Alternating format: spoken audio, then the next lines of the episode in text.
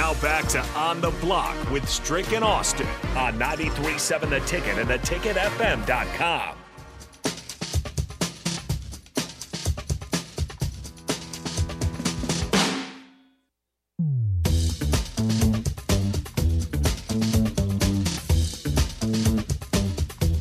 Here we are wrapping up on the block on a beautiful Wednesday here in the capital city. Austin Orman, Eric Strickland, been with you for the last couple hours.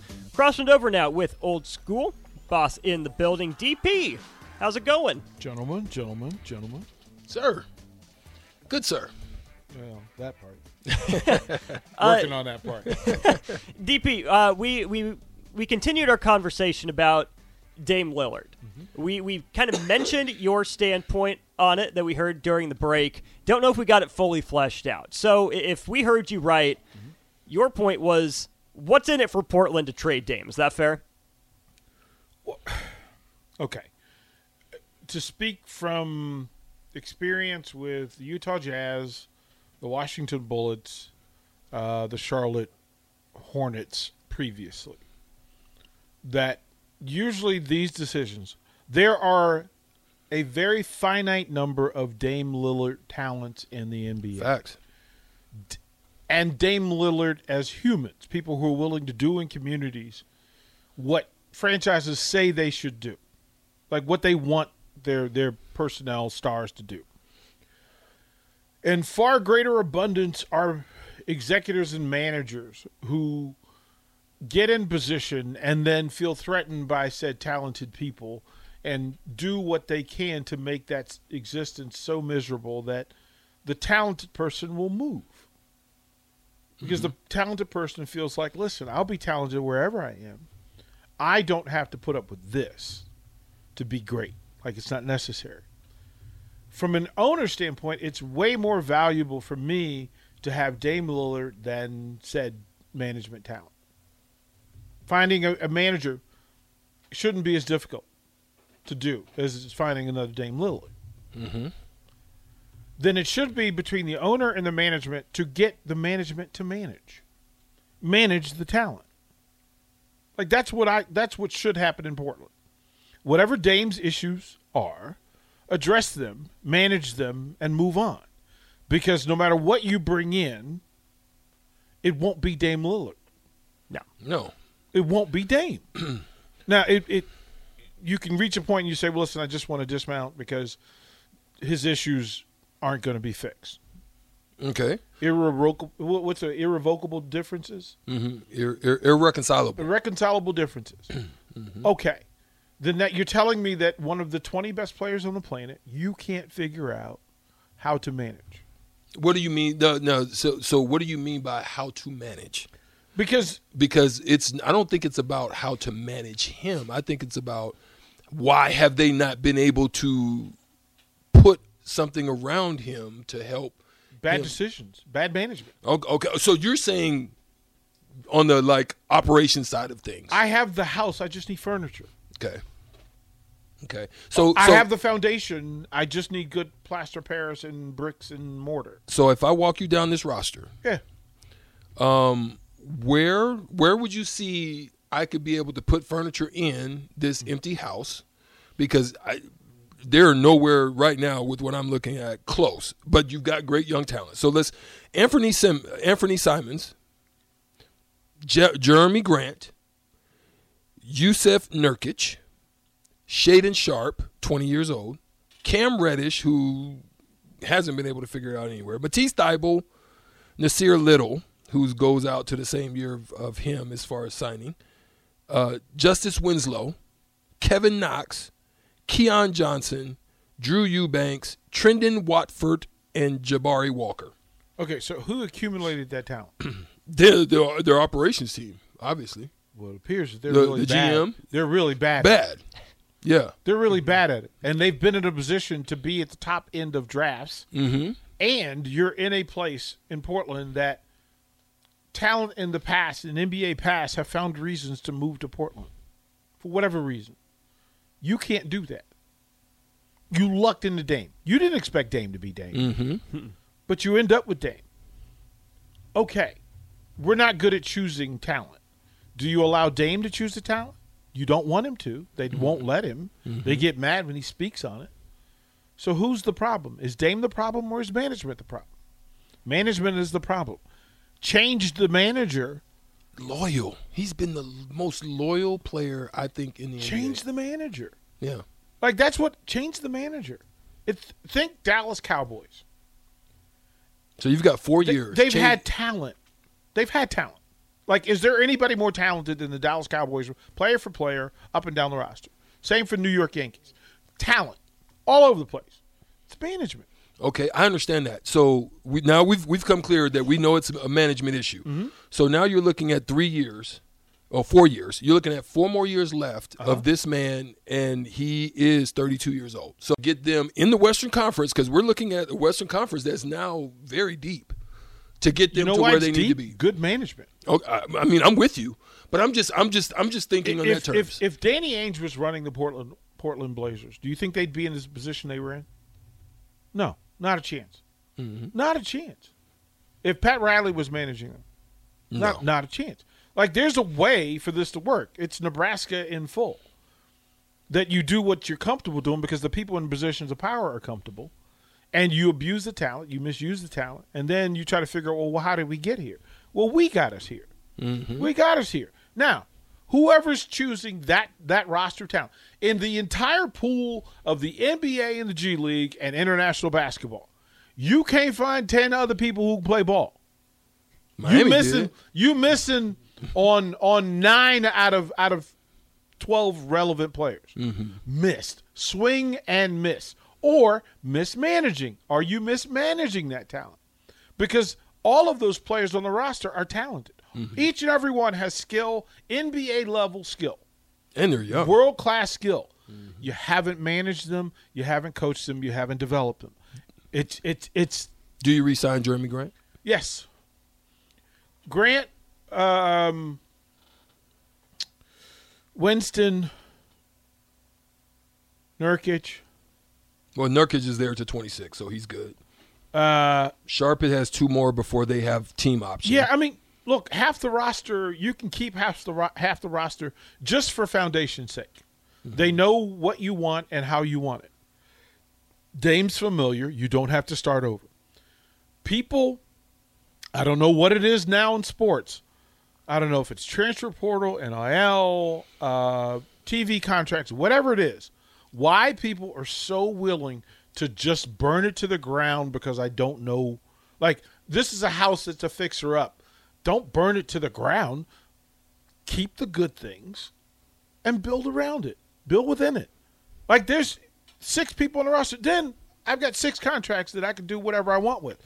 And I don't care if they're medium contracts, high level contracts. I don't care. Because if I go six for six with any other roster in the NBA East, per se, I can't do it any worse. Pause. Do, a, do um station. This is Lincoln's home for sports talk on the FM dial. The home of Kansas City Royals baseball. KNTK FM Firth, 93.7 The Ticket. Yeah, I can't. I can't miss. I can't pick a worse six for what I whatever it is I'm trying to accomplish. So I'll, I'll go back to to CBA. We had a really talented roster of some real professionals, but our leading scorer was a guy Rob Griffin out of Detroit, and Rob was an elite level scorer, uh, elite level shooter. But what the value to the rest of the league, to FIBA, right, the international folks, his value was greater to them than it was to us. I could take two players who would make everybody else better, cover those 20 points, have a more positive locker room, and otherwise. That's not the case with Dame Lillard. Dame is the locker room. He is the locker room He's the city. right?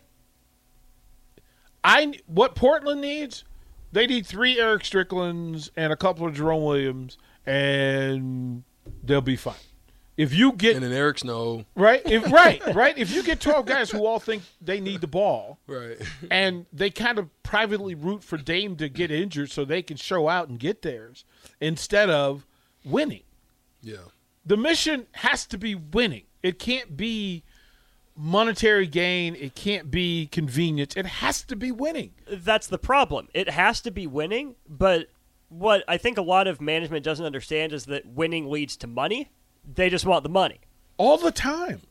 Like if if you w- one, I never worried about winning because all the things, all my processes were based on the things that make you win. Mm-hmm. Like that's it.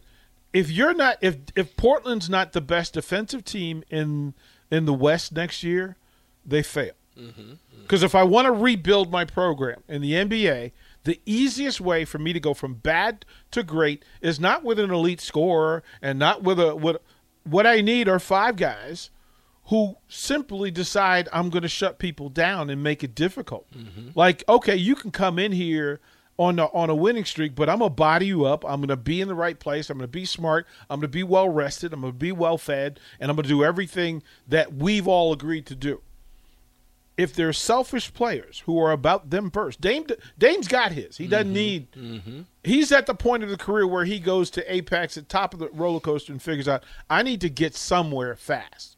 I can't just be on the ride. I need to win. That's that's why I believe the frustration's coming. And if mm-hmm. he's if if they say to him, "Who do you want to keep? Who do you want to work with?" Like that would be the first conversation I would have. Right. That's the management part you're talking about. Yeah, Dame, what do you mm-hmm. You know what works. What what are we doing wrong? Mm-hmm. What are we doing wrong? Yeah. Like th- th- that that collective accountability. What can we do better? let me help. what- let me let you help us. right? What can we point. do better together? Mm-hmm. Like what can we do? And if you tell me that you can talk to your boy in in Boston and make this thing happen and he gives you peace and then tell me what pieces we can get rid of to make that happen, then you have those conversations. It's the stuff that Kyrie thinks he's doing in Dallas and or, or LeBron in Los Angeles, but the reality is they still swing and miss. Dame can go anywhere else and somebody will welcome him. There'll be a welcome mat for Dame Lillard in every program in the NBA. Mm-hmm. Every organization wants Dame. That's not the case for Portland. Mm-hmm. Portland, look, man, if you've spent three home games in Portland, Oregon, you got stories to tell. like that that is not New York City, that's not Atlanta, that's not Chicago, that's not Detroit. It is you going to have some stories to tell in Portland. Those cities like Portland, Salt Lake City, they're unique to it, eh, unique to it and you and you right, and you have to be specific mm-hmm. in what you're going to do with it. Donovan Mitchell should have been an easy layup for, for Utah. But then they realize we're going to start over because the management needed to start over. They did not have the inner power of management to manage either Rudy Gobert or Donovan Mitchell. Not in Salt Lake City, not in 2023. They didn't have it. If that's what the management feels like in Portland, and you're willing to have two of the to go from NBA uh, Western Conference Final Utah Jazz to full reload. Yeah, they've got tons of talent right now, and then, okay, but even with lots of talent, Utah has never been it. Will Utah ever be it? No, They, this is just not. Utah, It's not the move. Oh man, one day, like one of these, one day, I'm going to come in and tell y'all all the Utah stories. We used to, we used to, we used to fly, play in Utah, and try to get out of there as quick as possible. Just, Here, just here, being how about this, DP? Why not today? I'll sit back and listen. Since we wait for Jay to get in. I'll sit back. well, because and this is the thing. So think in the da- early days of Adrian Dantley and Ron Boone to the immediate transition with with Darrell Griffith, right? I don't think I ever went out in Utah. Right? to, to oh oh, I'll tell you. you- Well, you missed I out, bro. You missed out. It was Hey, an Strick, import. It was an import city for Strick, me. Strick. Oh, If you know what I mean. no, you you you, I you hear me? You I missed did. out. I did. You you missed out because I don't think I went out, but maybe one time.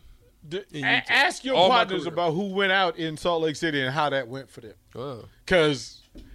Because why do you think the Utah was so good at home in the playoffs? It wasn't always altitude. it was not. It was not, it was the- it was the not leg always the pick leg and roll. work? It was not always pick and roll. Oh, give me two minutes. I'll tell this story. There's a certain player who goes by initials who was playing against the Jazz in the playoffs, and they were ahead three two when they came into into Utah into Salt Lake City. They came in two days early because this was one of those stretches in between, and they came in and I literally went on air and I said, the Jazz take both of these games and they're not even close. And they said, why would you say that? This team is so much more talented than the Utah Jazz. And I said, because this team got into Salt Lake early and at the club, the like at the time the club in Salt Lake City, and they exist, so don't trip. if you've never if you've never been out in Salt Lake City, to tell you that the majority of their women, it's like being in Lincoln, Nebraska on a game night in football season, the best of the best. Mm-hmm. Right? Mm-hmm. If you only measured Lincoln, Nebraska by its best, that's Salt Lake City. Same thing. Literally, you could replace the two per, per, profiles. And, and in the club, I go into the bathroom, and the distraction was you hear the initials, but not from the person. And I'm like, oh, I know what that is because it wasn't the first time I heard it. And I literally said, that dude will have no legs tomorrow. He'll have his, his conditioning, his cardio will be totally jacked up. And there's zero chance he's going to be able to run the floor with Deron Williams tomorrow night. That's maybe why I played pretty good in Utah. I had great legs. Right? And so and and true, this dude I want to say that he went 2 for 13 from 3. Well, good gosh. that is not a good night at all. Right, and you can't say, but here's the thing. He got the bug, so you think he would go back to his hotel after that night and just chill. Nah. Nah. Tomorrow. Tomorrow. Like do DJ again. Quick said. Hey man. hey man. Them cities, them cities. Charlotte used to be that city.